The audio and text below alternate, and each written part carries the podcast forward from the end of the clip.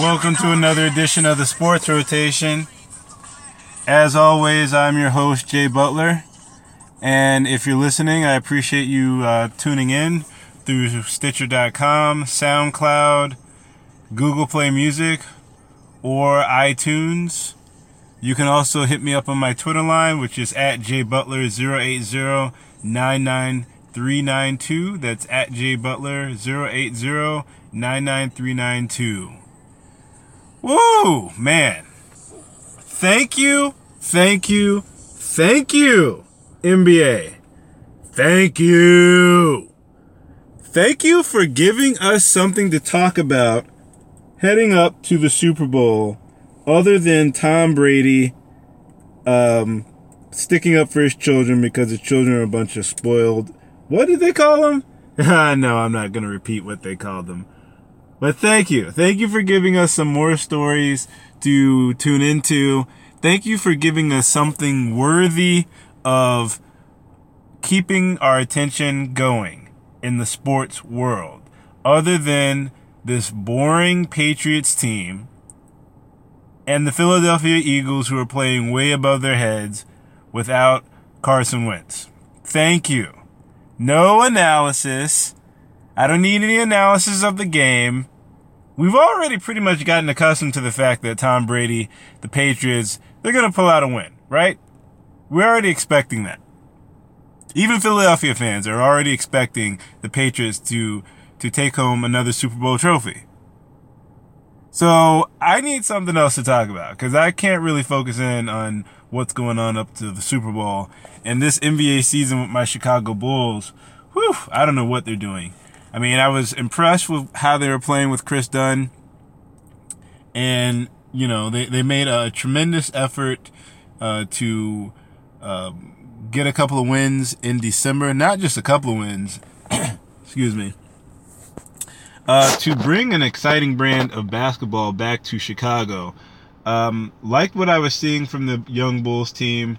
Loved Markkanen, who is up there as my uh, rookie of the year. I love Kris Dunn as the comeback player of the year. If you haven't noticed Kris Dunn, if you haven't checked out Kris Dunn before the concussion, before he decided to face plant himself, um, yeah, Kris Dunn was pretty much my comeback player of the year in the NBA.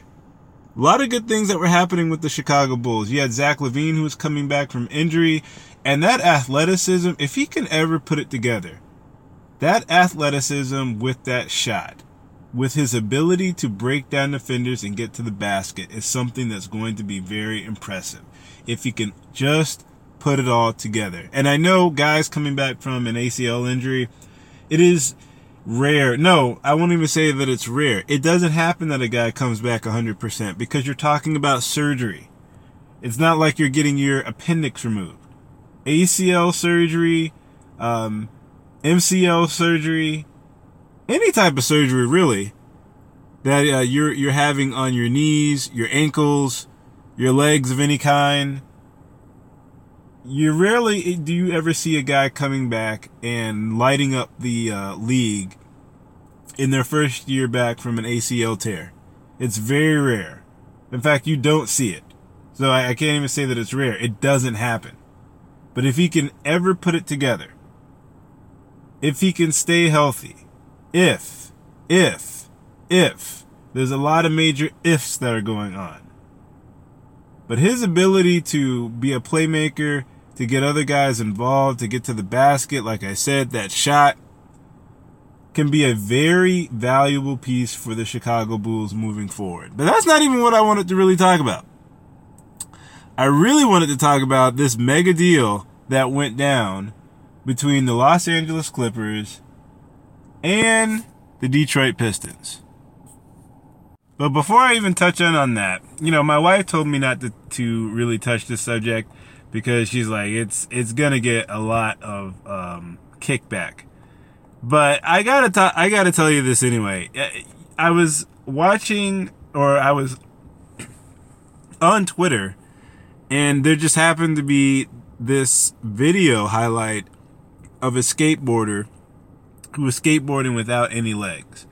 And even before I clicked on it to tune in to see uh, what this individual was capable of doing with the skateboard, you know, I just found the story to be rather uplifting and to uh, really talk about how uh, a person can really just go through a traumatic experience, but they can push forward, they can move forward.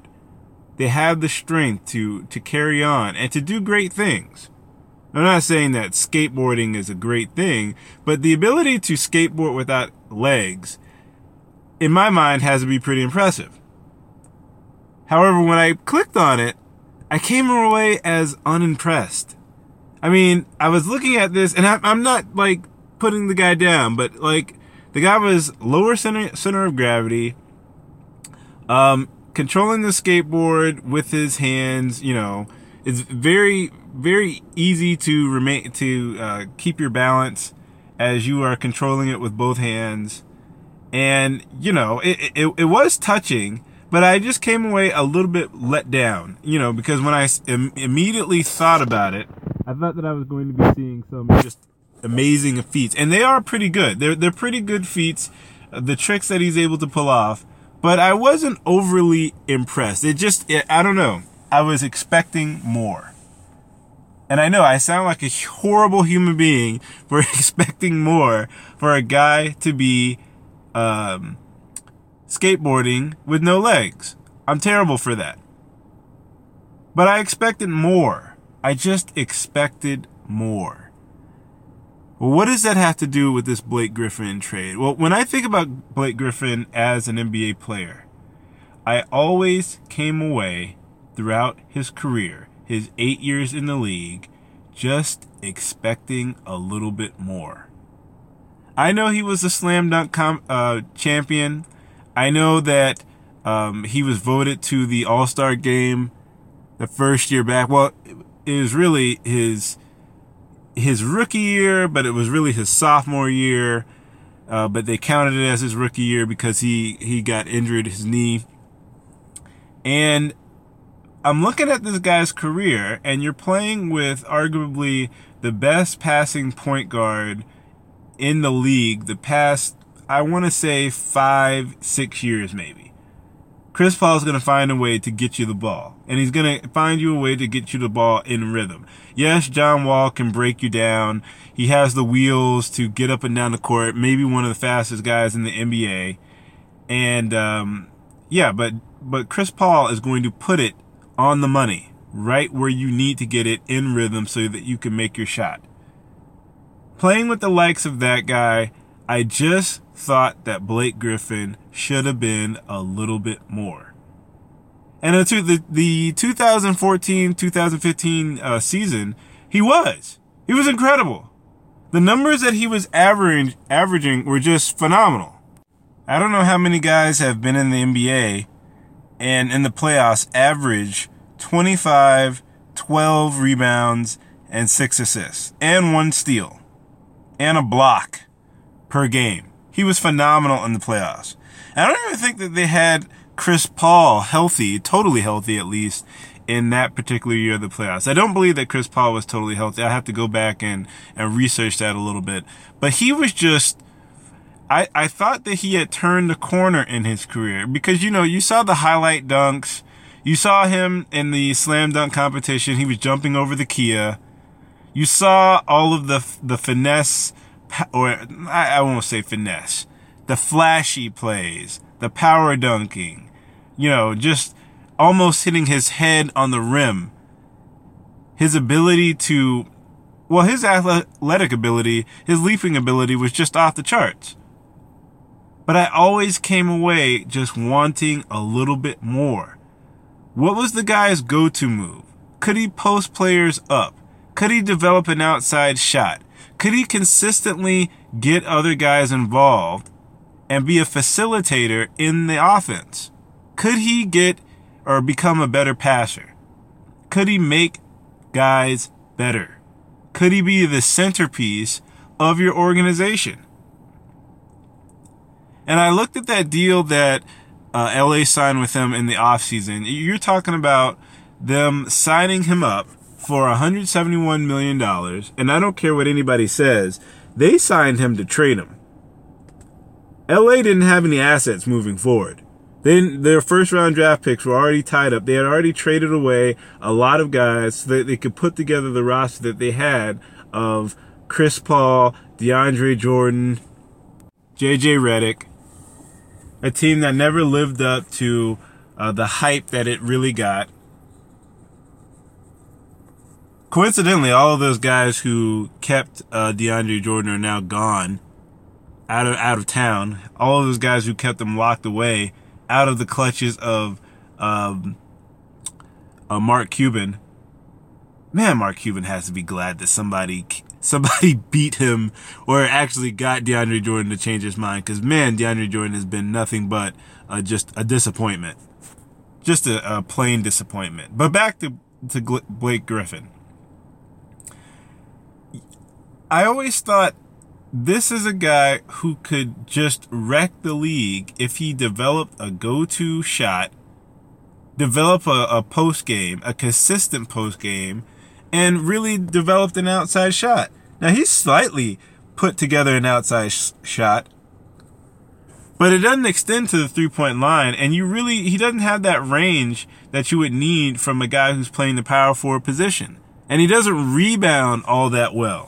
He rebounded in the playoffs that one particular year, but he's not your best rebounder. He's not a great defender. Even with all that athletic ability, was never a great defender was never a guy who was going to be a rim protector. And I'm thinking of like what LA, when they decided to sign him, I thought to myself, there's no way that Jerry West signed off on this trade. The trade doesn't, not trade, the signing. The signing doesn't make any sense. Jerry West doesn't do signings like that. He doesn't put together a roster around the guy who's missed over a hundred games in his last four years. Jerry West doesn't do that. Jerry West is the architect of the Lakers in, in, in drafting Kobe Bryant.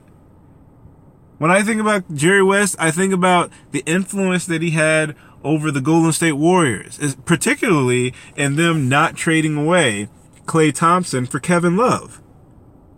Who, by the way, uh, a lot of people in that organization wanted to make that move but Jerry West talked them out of it. So when LA decided that they were going to build around Blake Griffin, and they were just going to keep signing guys, Lou Williams, Gallinari, and you're going to keep the guys that you have with DeAndre Jordan. I never thought it it just never made any sense that they would put together pieces to try to um, match up or match up with the skill level of a guy who's missed as many games as Blake Griffin has missed in his career, injury prone.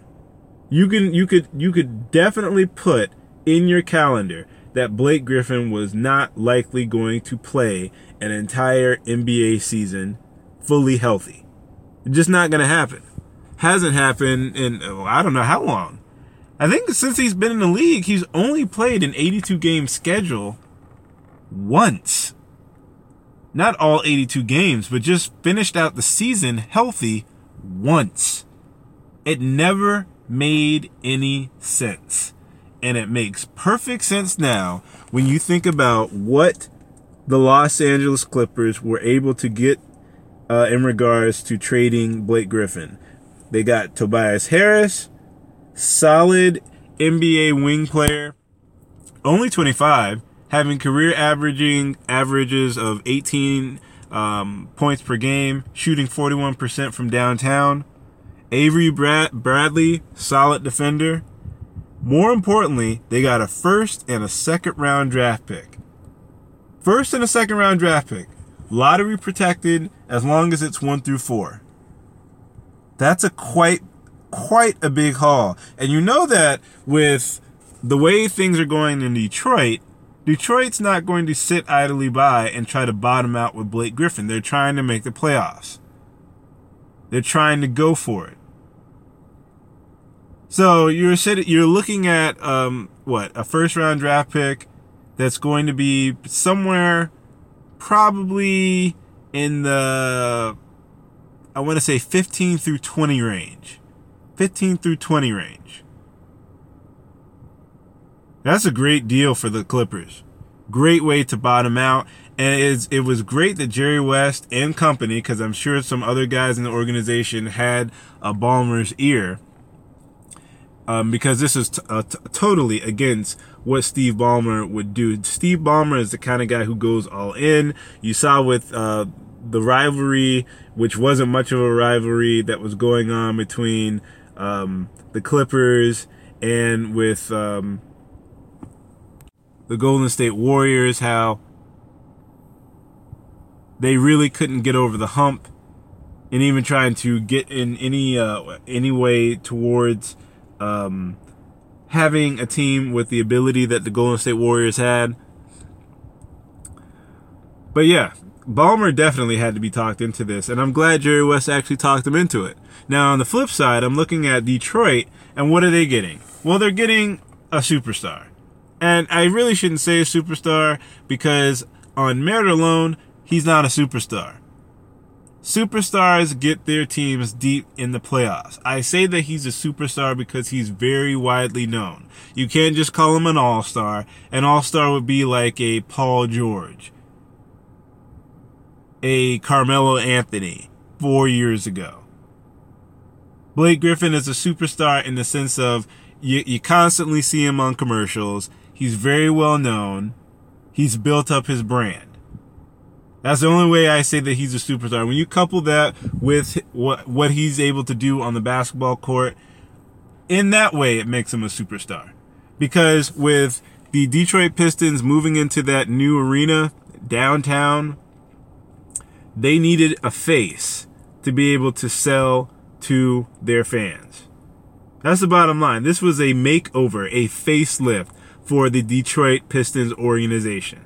I don't care what anybody says. This doesn't have anything to do with them thinking that Blake Griffin is a centerpiece and you can definitely build around Blake Griffin. They needed to go all in to get up attendance for their games. Because there's no way you can tell me that Blake Griffin, who doesn't have an outside shot, paired with Drummond, Andre Drummond, who doesn't shoot free throws that very, very well, and who also doesn't have a go-to post move, and who also can't make an outside shot. There's no way that you could tell me that this is their thinking going ahead, that we're going to build around those two guys. Not in today's NBA world. It doesn't make any sense but they needed a face to sell people. That's the only reason why this trade makes any kind of sense. But for LA to be able to trade away, what was it? He was going to make 30, 30 million dollars this year, 32 over the next 4 years of that deal? Good grief. Good grief. Good God as my grandfather would say. Good God. But yeah, they, they signed off on this this um, giving Blake Griffin that money, not because they were interested in building around them. They they signed off on it so that he could be an asset moving forward. Because all around, all this time, they had everybody fooled, and they were thinking we need to trade this guy. Kudos to you, Jerry West. Kudos to you. And really looking forward, you really can't say that these are the last moves that are going to be uh, being made. Uh, you still have Lou Williams. You still ha- are playing at a high caliber. You still have uh, DeAndre Jordan, who's still a, a very good rim protector. I want to see if LA is able to sucker a draft pick from the Cleveland Cavaliers. Are they able to get that uh, Brooklyn Nets draft pick? And Cleveland really has to be willing to move very fast. The reason why I say that is because deadline's coming up. The Nets aren't getting any worse. They're going to get better as the year goes on. So they got to make a move.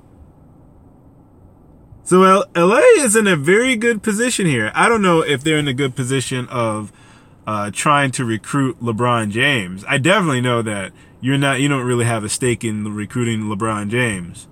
Maybe you could get Paul George to come back and play in that arena, same arena that the Lakers play in. So that's not that big of a deal. Maybe. Maybe they're gearing up to um, to uh, sign a whole bunch of uh, you know, free agents to build up their team and have all of these draft picks. Maybe that's what they're they're saying that they can probably try to sell. I don't really see Paul George going anywhere with Oklahoma City doing as well as they've been doing. Oklahoma City needs to make another move for a wing defender. Sad to say what went on with Andre Robertson and his ruptured um, Achilles. That really hurts them. But you're talking about a team that's won seven of their last eight games against some very notable teams. So I don't really see if if OKC goes deep in the playoffs, I don't see Paul George going anywhere. I really don't see them going anywhere.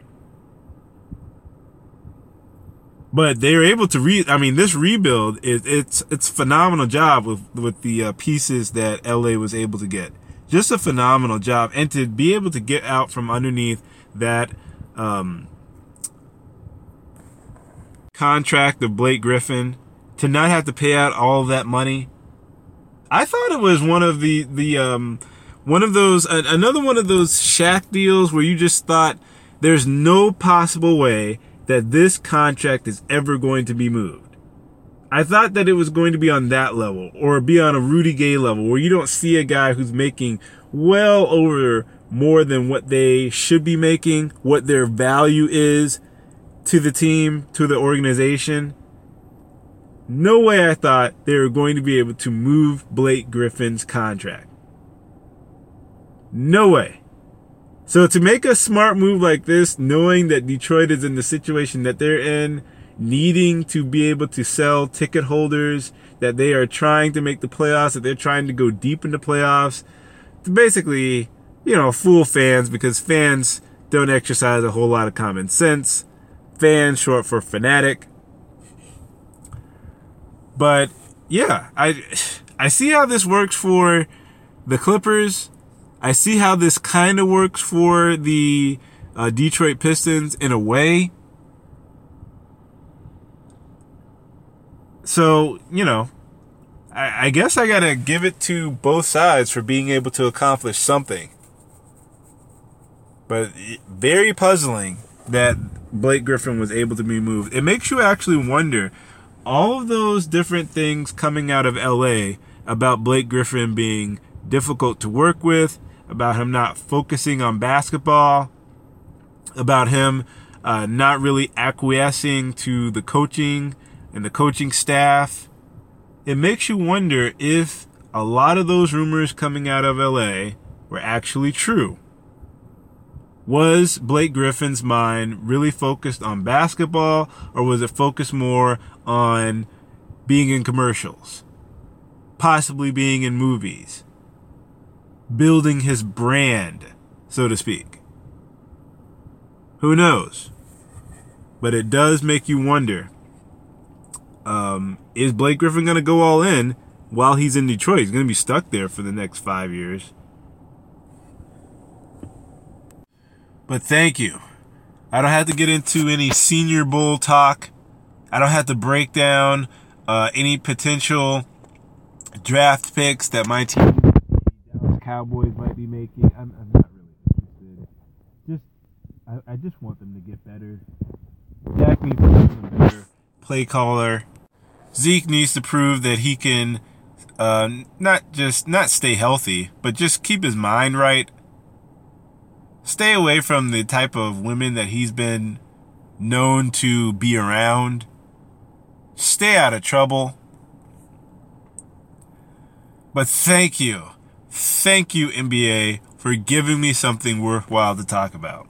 I want to thank you guys for being in the rotation with me. I thank you for listening through Stitcher.com, um, SoundCloud, which allows me to um, share my thoughts on this platform.